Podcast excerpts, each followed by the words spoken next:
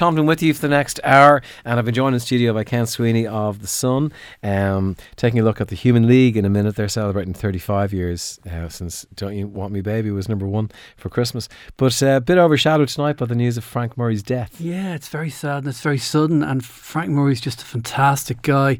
I mean, I've been um, an entertainment journalist of some duration, and uh, I've been bumping into Frank for a long, long time. And he was a great gregarious guy, and you realise that that I mean, he was with Thin Lizzy from the very start.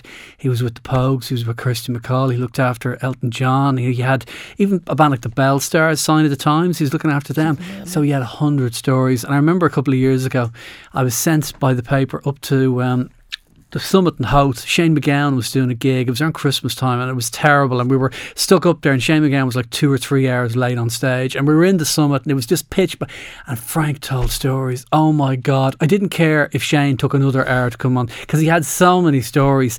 And just to be on a more serious note, uh, Frank Murray could go into a room and introduce everybody, everyone else, and he was just the best networker. And of course, as a manager for, for a manager of the Pogues, a tour manager for Thin Lizzy, and all these other people he worked for, that was an incredible talent. He would have just probably, I pres- from what I've seen of music, a lot of people kind of drift into. Um, tour managing by being almost your mate. It's Yeah. literally when a band starts the tour, they just Yeah. want somebody they know Yeah. to try and check the hotels, Yeah. check the venues, look after them when they're on the road. And then having done it a few times, you kind of learn it and you start doing it for other people. Is that kind of how he got into it?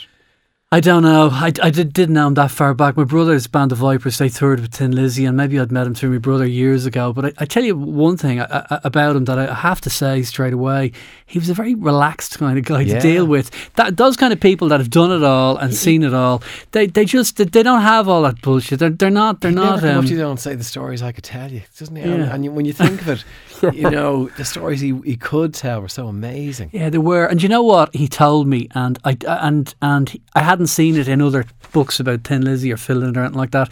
He would talk about Phil Lynott sitting in the hotel room playing guitar opposite, and you know one of the Lizzy guitarists going through the lead guitar solos with uh, Phil Lynott would with a new Lizzy guitar player, whether that would have been mid on that American tour he jumped in on, or whether it was Gary Moore or Brian Robertson or Scott Gorham. He he had that attention to detail. Phil Lynott would actually go through a lead guitar solo with the lead guitarist in Thin Lizzy. And Frank told me that because he saw it happening and he said he didn't see that in too many of the Thin Lizzy books. And those kind of insights were really interesting. I'd love to just be able to get a, a USB card, uh, you know, Yeah. reader and stick it into the side of his brain Yeah. and download all those stories. They're Yeah. just the And- gems. And uh, just every time you met him, and he was wasn't one of these guys that would be in a mood, or you know, you meet these awful record execs. There's a few of them knocking around Dublin, and they they think they're it or something. And he was a guy who was in the trenches with Lizzy and the Pogues, and you can imagine the the the human experience and the band experience he had.